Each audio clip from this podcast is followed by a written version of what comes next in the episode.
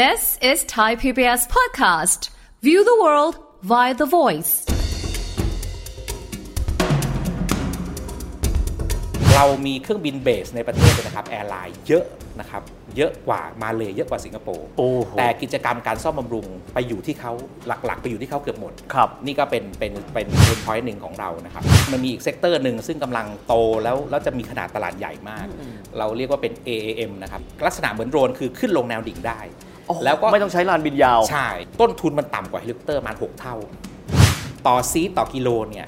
ประมาณ 1.5 เหรียญเท่านั้น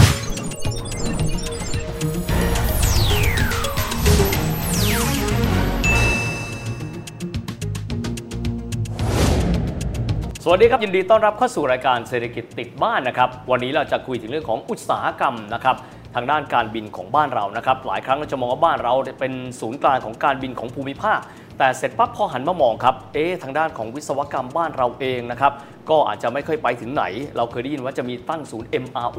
ก็คือศูนย์ซ่อมบำรุงอากาศยานในภูมิภาคของเรานะครับก็ไม่รู้ว่าไปถึงไหนแล้ว เรามีศักยภาพมากน้อยขนาดไหนนะครับวันนี้เรามาคุยประเด็นนี้กันนะครับกับนักวิชาการนะครับท่านเป็นอาจารย์ประจำภาควิชาวิศวกรรมการบินและก็ อวกาศนะครับคณะวิศวกรรมศาสตร์ของมหาวิทยาลัยเกษตรศาสตร์นะครับ ดรนวทัศน์ก้องสมุทรอาจารย์สวัสดีครับ สวัสดีครับคุณวิทย์ครับ อาจารย์ครับบ้านเราผมเชื่อว่ามีเที่ยวบินจำนวนมากมายเข้ามาหลั่งไหลเข้ามาเอาแค่จำนวนนักท่องเที่ยวก็ไม่หวาดไม่ไหวแล้วเนี่ยนะครับอาจารย์มองว่าบ้านเราสามารถพัฒนาอุตสาหกรรมการบิน มากไปกว่าเป็นแค่มีท่าอากาศยานมีเครื่องบินมาลงเนี่ยเราสามารถพัฒนาในทิศทางใดได้อีกครับอาจารย์ครับพอเราพูดถึงอุตสาหกรรมการบินเนี่ยคุณวิทย์ผมขออนุญาต บอกระบุก่อนว่าจริงๆ แล้วมันมี sector ย่อยๆ อยู่ที่ sector นะครับอุตสาหกรรมที่เรียกว่าเป็นอุตสาหกรรมเขาเรียกอาจจะต้นน้ำเนาะก็คือผลิตยานพาหนะเราก็เรียกอุตสาหกรรมการผลิตอากาศยานและชิ้นส่วน อ่าครับซึ่งจะเป็นผลิตทั้งลำเลยหรือเป็นอืมชิ้นส่วนก็ได้ ครับ ซึ่งไอ้ผลิตชิ้นส่วนนี่แหละ ซึ่งก็เป็นเป้าหมายหนึ่งของรัฐบาลเรานะครับอ่าอันที่สองพอมีเครื่องบินแล้ว เครื่องบินก็จะต้องถูกใช้ใน 2 sector ใหญ่ อืมอืม ซึ่งมี sector แรกเนี่ยมี impact กับ กับโลกเรามากก็คืออย่างที่คุณวิทย์พูดเลยก็คือเขาเรียก commercial air transport อืมอืมหรือ sector ที่ขนส่งอ่าทางเชิงพาณิชย์ก็คือสายการบินนี่แหละครับซึ่งก็จะมีความสำคัญกับเศรษฐกิจทั้งขนคนขนสินค้าเนี่ยนะครับอ่ากับอีก sector หนึ่งที่เอาเครื่องบินไปใช้เราเรียกว่า general aviation บ้านเราอาจจะไม่ค่อยเห็น ก็คือเครื่องบินส่วนบุคคลอ๋อหรือลักษณะของการทำงานทางอากาศครับเรียกนะครับเช่นบินตรวจสายไฟบินถ่ายภาพบินโปรยยาอะไรอย่างเงี้ยนะคครัรับบเนี่ยนี่คือ sector ที่สามนะครับ sector แรกผลิตเครื่องบินเนาะ sector ที่สองและสามคือใช้เครื่องบินอืมอืมอืม sector ที่ 4 ก็คือ sector ที่พอมีเครื่องบินก็ต้องมีคนดูแลเครื่องบินครับก็คือ MRO โอ้ Maintenance Repair and Overhaul คือคนที่จะดูแลเครื่องบินให้กับซ่อมบำรุงจะเป็นทั้งหลายสายการบินหรือเครื่องบินที่เป็น aerial work หรือบินส่วนบุคคลอะไรอย่างเงี้ยครับอาจารย์แล้วอื่นๆเนี่ยนะครับก็จะมี เครื่องบินก็ต้องมีสนามบินนี่คือเป็นอืม sector sector ถัดมา ต่อไปคือ sector ที่ให้บริการจราจรทางอากาศอืมนะครับเพราะเครื่องบินพอเราไม่ได้บินแค่ลำเดียวมันต้อครังบมีจราจรเนาะอืมอืมสุดท้ายก็คือเรื่องของ training เนี่ยมันจะมีด้วยกันอยู่7 sector โอ้โหนะครับเพราะฉะนั้นทั้ง7 sector เนี่ยจุดแข็งของเราก็ต้องยอมรับอย่างที่คุณวิทย์ชี้ประเด็นเลยก็คือว่าเราเป็นศูนย์กลางของการเดินทางอืมอืมโดยเฉพาะเราเป็นจุดหมายปลายทางครับการท่องเที่ยว และประชากรของเราเองก็เป็นอันดับ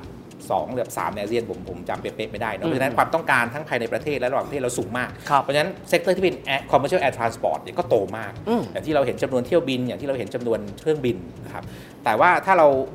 ดูสิ่งที่เกี่ยวเนื่องกันนะครับต่อมาคือสนามบินอืมประเทศเราก็มีสนามบินขนาดใหญ่ สนามบินที่มีผู้โดยสารเกิน เราเป็นเขาเรียกคลาสที่เกิน 50 ล้านคนเนี่ยหนึ่งสนามบินแน่นอนละก็คือสุวรรณภูมิครับนะครับแต่อันดับอาจจะไม่ดีนักอืมอืมนะครับเพราะฉะนั้นจริงกิจการสนามบินเองเนี่ยเราก็มีขนาดเรามีสนามบินตอนเนี้ยประมาณ ทุกๆสองสองทุกๆ 3 จังหวัดเราจะมีหนึ่งสนามบินอ๋อก็ถือว่าเป็นประเทศที่มีสนามบินเยอะครับนะครับแล้วในแง่ของการบริหารสนามบินจริงๆก็กิจการหลายประเทศนะครับเขาไม่บริหารแค่ในประเทศเขาก็ออกไปบริหารสนามบินต่างประเทศด้วยเอาเงินกลับเข้ามาในประเทศโอ้ได้ทำแบบนี้เหมือได้ด้วยแต่ว่าของเราอันนี้ยังไม่ได้ทำเนาะครับครับ commercial air transport เราอาจจะแข็งแรงที่สุดairport อาจจะยังทรงๆทำเฉพาะในบ้านการให้บริการจราจรจราจรทางอากาศโดยวิทยุการบินก็คือรายเดียวเนาะอืมก็อืมก็อาจจะยังไม่ได้ออกไปนอกบ้านครับส่วนผลิตเครื่องบินเราไม่มีอากาศยานขนาดใหญ่ เราอาจจะผลิต โดรนอย่างเงี้ยเราเริ่มมีแล้วครับนะโดรนที่เป็นแบรนด์ของคนไทยเอง ซึ่งก็ถือเป็นอากาศยาน ในขณะที่ซ่อมบำรุง ซ่อมบำรุงก็ส่วนใหญ่จะเป็นก็เรียก in house ก็คือเป็นในส่วนของสายการบินอย่างการบินไทยเนี่ยมีขีดความสามารถมากที่สุดก็ซ่อมของตัวเองเป็นหลักออกซ่อมของตัวเองเป็นหลัก ส่วนกรณีที่เป็นบริษัทซ่อมทั้งลำที่เป็น Airframe เนี่ยนะครับก็จะมีอยู่ไม่กี่เจ้า เช่น เป็นรัฐวิสาหกิจสังกัดอ่ากระทรวงกลาโหมก็คือ TAI ในอุตสาหกรรมการบิน เพราะฉะนั้นจริงๆตลาดตอนเนี้ยเราเรามีเครื่องบิน base ในประเทศเนี่ยนะครับ airline เยอะนะครับเยอะกว่ามาเลเยอะกว่าสิงคโปร์โอ้โหแต่กิจกรรมการซ่อมบำรุงไปอยู่ที่เขาหลักๆ ไปอยู่ที่เขาเกือบหมดครับ นี่ก็เป็นเป็นเป็น pain point หนึ่งของเรานะครับพอโยงกลับมาที่การผลิตชิ้นส่วนเนี่ยแหละครับที่ที่เราจริงๆแล้วก็ถือว่ายังน้อยมากถ้าเทียบกับ 2 sector เมื่อสักครู่ครับครับอาจารย์ผมขอโฟกัสไม่รู้โฟกัสถูกเปล่า ผมครับว่าศูนย์ MRO เพราะเราจะได้ยินว่าพื้นที่เขตพัฒนาพิเศษภาคตะวันออกก็คือครับ EEC เนี่ยเราเคยครับมีแนวความคิดบอกว่า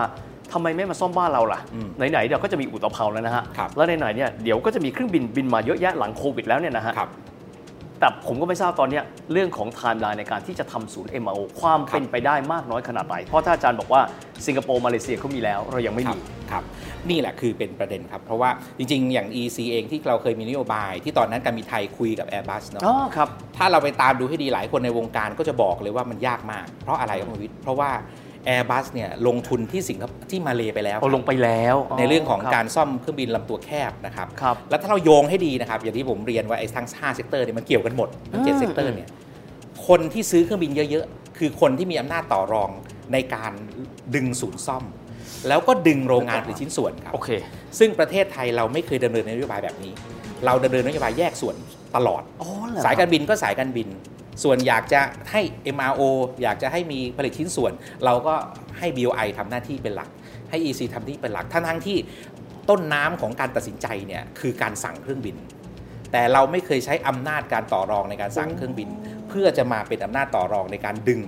การลงทุนในเรื่องของการซ่อมบำรุง แล้วก็การผลิตส่วนเลย เพราะฉะนั้นเราอันนี้เป็น pain point ใหญ่ที่สุดที่ทำให้ทำไมเฮ้เครื่องบินเรา base เยอะกว่าเขาแต่ว่ากิจกรรมพวกนี้ คือไม่ถึงกันน้อยมาก แต่ก็เทียบกับเขาไม่ได้ ทันไหมครับอาจารย์ถ้าทำตอนนี้ คือมันต้องคืออันเนี้ยมันมันมันมันผูกกันหลายเรื่องเลยครับทั้งเชิงนโยบายที่เกี่ยวข้องกับตัว airline และอย่างที่เรียนว่า airline เราเองเนี่ยก็เป็น airline ที่มีลักษณะของการลงทุนร่วมอยู่ครึ่งหนึ่งเลยคือเป็นแบบนั้นนะครับอืมไม่ว่าจะสายการบินที่เราเห็นที่มีคำว่าไทยนำหน้าอ่ายกเว้นไทยครับ Airways อ่านะครับนึกออกนึกออกอ่าอ่าซึ่งกลุ่มนั้นเนี่ยเขาแน่นอนว่าว่าตัวตัวบริษัทแม่เขาเนี่ยเขาได้ประโยชน์จากการสั่งเครื่องบิน ถ้าเราไปดูนะครับเอาผมขออนุญาตว่านี้เรื่องเรื่องตรงไปตรงมานะอย่างเวียดเจ็ตเนี่ยเขาสั่งเครื่องบินที 200ลำครับทันทีที่สั่งเครื่องบินนะครับอีกวันออกข่าวจับมือกับ Airbus เพื่อที่จะตั้งโรงงานผลิตชิ้นส่วนในเวียดนาม คือเขาวางแผนตั้งแต่ต้ถูนกเลยต้องทุกอย่างเขามองเป็นระบบเดียวกันหมด ตั้งแต่ต้นเลยใช่อะเพราะฉะนั้นมันคือถ้าเราไม่เราไม่กลับมาวางยุทธศาสตร์แบบเนี้ยโอกาสที่เราอยากจะเห็นเป็นศูนย์ MRO ศูนย์ OEM แล้วหวังแค่ BOI หวังแค่เรามีที่ดินหวังแค่เรามีแรงงานคุณภาพเนี่ยมัน เกิดยากมาก อาจารย์ผมขอเพิ่มเติมอย่างนี้ครับประเทศเราถือว่ามีอุตสาหกรรมการผลิตนะครับชิ้นส่วนยานยนต์และยานยนต์ใหญ่ครับมาก หลายคนก็บอกก็มันก็แพลตฟอร์มคล้ายคลึงกันครับสามารถที่จะ transfer สามารถที่จะทำกันได้ เพราะไงก็ตามก็คือ mechanic ครับหรือว่าเมคาทรอนิกเหมือนกันอืมอืมตรงนี้จะเป็นจุดแข็งที่พอทำให้เราดึงการผลิตชิ้นส่วนของของเอ่ออากาศยานเข้ามาในบ้านเราได้บ้างไหมครับ จริง ๆ สิ่งนั้นก็เป็นสมมติฐานพื้นฐานที่รัฐบาลมองนะครับแล้วหลายคนก็มองแล้วจริงๆคนที่จะตัดสินใจลงทุนเอง ผมก็เชื่อว่าเขาก็มองจุดนี้ เพราะว่าขีดความสามารถอย่างที่คุณวิทย์ว่าเป็นเป็นเป็นเช่นนั้นจริง ๆ ว่าความสามารถในการกระบวนการผลิตนะครับในฝั่งที่เป็นอ่าตัวโครงสร้างหรือว่าทางอิเล็กทรอนิกส์หรือแม้แต่พวก fabric ทั้งหลายเบาะเบิกอะไรครับไรพวกเนี้ยนะครับมันมีฐานอยู่แล้วอ๋อแต่อย่างอย่างที่เรียนเมื่อสักครู่อะครับว่า การที่เราจะให้ tier ล่างๆผลิตเนี่ย มันต้องมี tier บนเป็นตัวหัวโอ้ล่างนึกออกนึกออกโอเคทีนี้ไอ tier บนเนี่ยจะมาเนี่ยที่บอกคือคือประเทศแถบนี้จริงๆเวียดนามถ้าว่าไปแล้วเรื่องเรื่องโครงสร้างอ่าเรื่องต้นทุนเรื่องอะไรพวกเนี้ยดูแล้วก็เสน่ห์อาจจะมากกว่าเราอ๋อข้างในก็แล้วถูแถกกว่ามเราก็ยังผูกนโยบายในการสั่งซื้อเครื่อง เพื่อจะเอามาต่อรองในการดึงตรงเนี้ยนะครับเพราะฉะนั้นผมมองว่าถ้าเรายังยังไม่ไม่บูรณาการนโยบายในการเอาอำนาจซื้อของเนี่ยมาเป็นอำนาจในการเพิ่มการลงทุน อีกทางหนึ่งที่ทำได้นะครับ ซึ่งผมเพิ่งศึกษาเสร็จให้ทางอ่าสำนักงานส่งเสริมวิสาหกิจขนาดกลางขนาดย่อม คือการอุดหนุนการสปอนเซอร์เนี่ยให้ทุนไทยขนาดกลางหรือขนาดใหญ่ไปเทคโอเวอร์พวกทีมบน ๆ ในต่างประเทศ เพราะต้องบอกคุณวิทย์ว่าโอ้ในวงการเนี่ยเขาเปลี่ยนมือกันอยู่ตลอดครับครัสบมมติรุ่นอืมพ่อทำแล้วจะต้องการเปลี่ยน ซึ่งมีบางบริษัททำแล้วนะครับ แล้วค่อนข้าง success ไป take over บริษัทระดับ tier สองบริษัทไทยนะครับ ไป take over บริษัท tier สองที่ตั้งอยู่ในตูลูส เพราะฉะนั้นโอ้คือไปจ่อฐานทัพของไปจ่อ Airbus คือเนี่ยได้ออเดอร์ด้วย แล้วก็ได้เข้าไปอยู่ใน tier ที่เดิมทีเขาอยู่ tier ล่าง ครับแต่เขามีทุนเขาก็สามารถจะไป take over ไป tier บน take over ได้ tier บนในสเกลที่เขาเหมาะสมจะลงได้ เพราะฉะนั้นอันเนี้ยเรามองว่าเป็นอีกยุทธศาสตร์หนึ่ง ถ้าเราต้องการที่จะที่จะดึงสิ่งเหล่านี้มาอยู่เรานะครับโดยเราต้องออกไปไปไป ac acquire ก่อน นะครับแล้วเราก็ถึงจะ supply develop supply chain เข้ามาได้มากขึ้น อาจารย์ผมคิดเล่น ๆ นะ ครับตอนเนี้ย Airbus กับ Boeing รวมกัน90%ครับแต่ตอนเนี้ยจีนเองนะครับครับก็ผลิต C919 และครับจีนกับบ้านเราเองก็ค่อนข้างใกล้ชิดกันครับ นะครับอาจารย์มองว่าถ้าเกิดว่าเราเข้าไปอยู่ใน supply chain ของ Airbus กับอ่า Boeing ไม่ทันแล้วเนี่ยครับ เป็นไปได้ไหมเราเปิด field ใหม่ไปเลย ครับ เพราะว่าก็ต้องยอมรับว่าในวันหนึ่งจีนก็คงจะเหมือนกับยานยนต์ EV ในปัจจุบันครับ ที่ขยายรวดเร็วมาก ครับ จริง ๆ จริง ๆ ผมมองว่าเป็นไปได้มากทีเดียวนะครับอืมแต่อันหนึงต้องเรียนคุณวิทย์ว่ามันมีอีก sector หนึ่งซึ่งกำลังโตแล้วแล้วจะมีขนาดตลาดใหญ่มาก เราเรียกว่าเป็น AAM นะครับ Advanced Air Mobility โอ้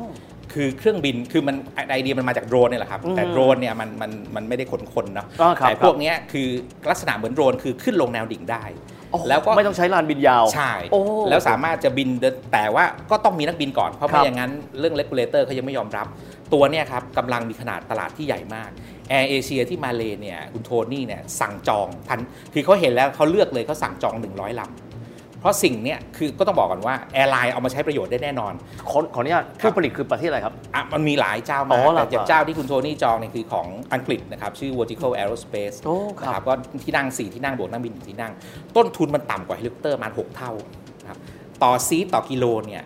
ประมาณ 1.5 เหรียญเท่านั้น ต้นทุนนะครับ โอ้เหรอ เพราะฉะนั้นไอ้ตัวเนี้ยคนในวงการก็เห็นศักยภาพแล้ว เพราะฉะนั้นใครมองก่อนอย่างสมมติกรณีแอร์เอเชียหรือเรื่องเดิมเลยครับเขาสั่งร้อยลำ ผมเชื่อว่าเขาดึงให้ supply chain ไปอยู่ที่ประเทศเขาได้เรียบร้อยแล้ว โอ้ เพราะฉะนั้นตรงเนี้ยก่อน C 4 1 9 เองเนี่ยอยู่ในช่วงของของขยายตลาดในประเทศครับ เนาะนะครับแล้วในการออเดอร์เครื่องบินขนาดใหญ่เนี่ยก็อาจจะมี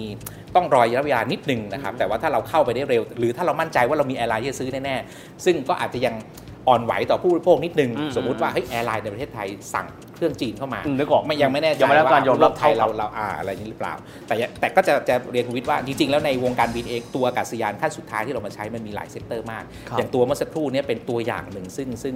ซึ่งมันมันมันไปได้เร็วกว่าที่คิด แล้วมันไม่ได้ต้องการขีดความสามารถสูงเท่ากับเครื่องบินขนาดใหญ่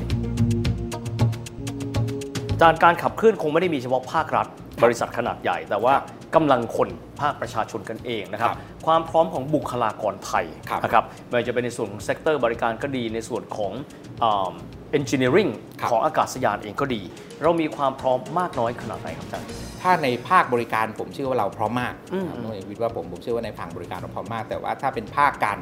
อ่าสมมติก่อนจะเป็นภาคการผลิต ผมกระเถิบขึ้นไปเป็นภาคการออกแบบ ถึงแม้ว่าผมมาจากภาควิชาที่สอนก็เรื่องการออกแบบเนี่ยนะครับอืมอืมแต่ผมก็ต้องอาต้องเรียนเลยว่า เราเราไม่เคยมีรถแมพในการพัฒนากำลังคนครับ ตั้งแต่ต้นน้ำคือการออกแบบเนี่ยนะครับ คือคือเรามีขีดความสามารถที่ค่อนข้างจำกัด แต่ว่าพอมาถึงระดับการผลิตไอ้อย่างนี้เราก็เริ่มโอเคละเพราะเราครับมีฐานของของยานยนต์ ฐานของอุตสาหกรรม precision high precision หลาย ๆ อย่างเรื่องการครับแพทย์เรื่องอะไรพวกเนี้ยมีอยู่บ้างแล้วนะครับเพราะฉะนั้นถ้าไล่ไปเอามาปลายน้ำแข็งแรงมากอืมๆเพราะฉะนั้นพูดง่ายๆคือผมมองว่าของเรายังต้องไปเติม ไปลงทุนเพิ่มเติมในในใน sector ที่เป็นต้นน้ำ sector R&D เซกเตอร์ของการวิจัยพัฒนาออกแบบเนี่ยให้มากขึ้นครับครับในฝั่งการบินนะครับครับครับในส่วนของความผมผมรู้สึกอย่างนี้อาจารย์เวลาที่ถามคนไทยเนี่ยบอกว่า อยากทำงานอะไรถ้าเป็นการบินก็จะบอกว่าอยากทำงาน sector บริการ แต่ถ้าเป็น engineer หรือว่าวิศวกรรมนะครับครับหรือว่านวัตกรในเรื่องเนี้ยครับค่อนข้างน้อยมาก อาจารย์มองว่าเรายังพอมีโอกาสในการที่จะเอาตรงเนี้ยมาเป็นส่วนหนึ่งของการขับเคลื่อนเพิ่มเติมได้ไหมฮะด้วยการดึงดูดด้วยกำลังคนที่มีศักยภาพสูงผมผมเชื่อว่า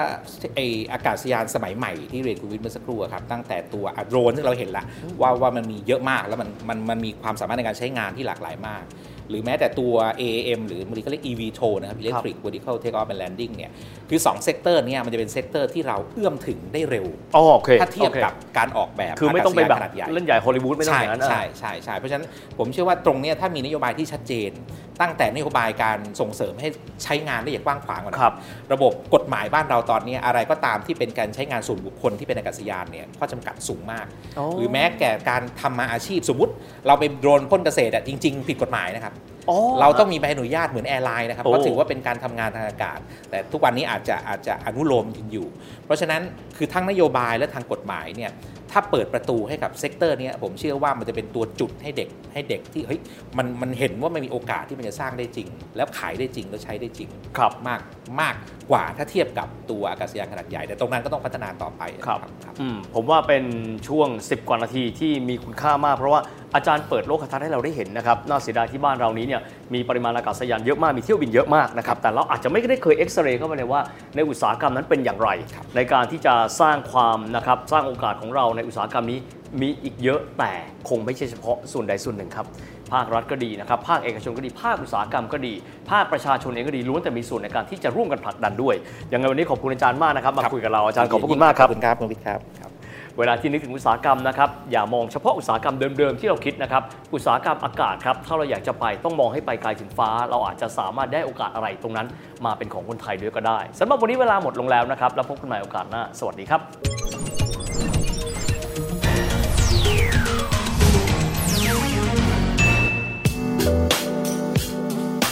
ติดตามรายการทางเว็บไซต์และแอปพลิเคชันของไทย PBS Podcast Spotify SoundCloud Google Podcast Apple Podcast และ YouTube Channel Thai PBS Podcast Thai PBS podcast. View the world via the voice.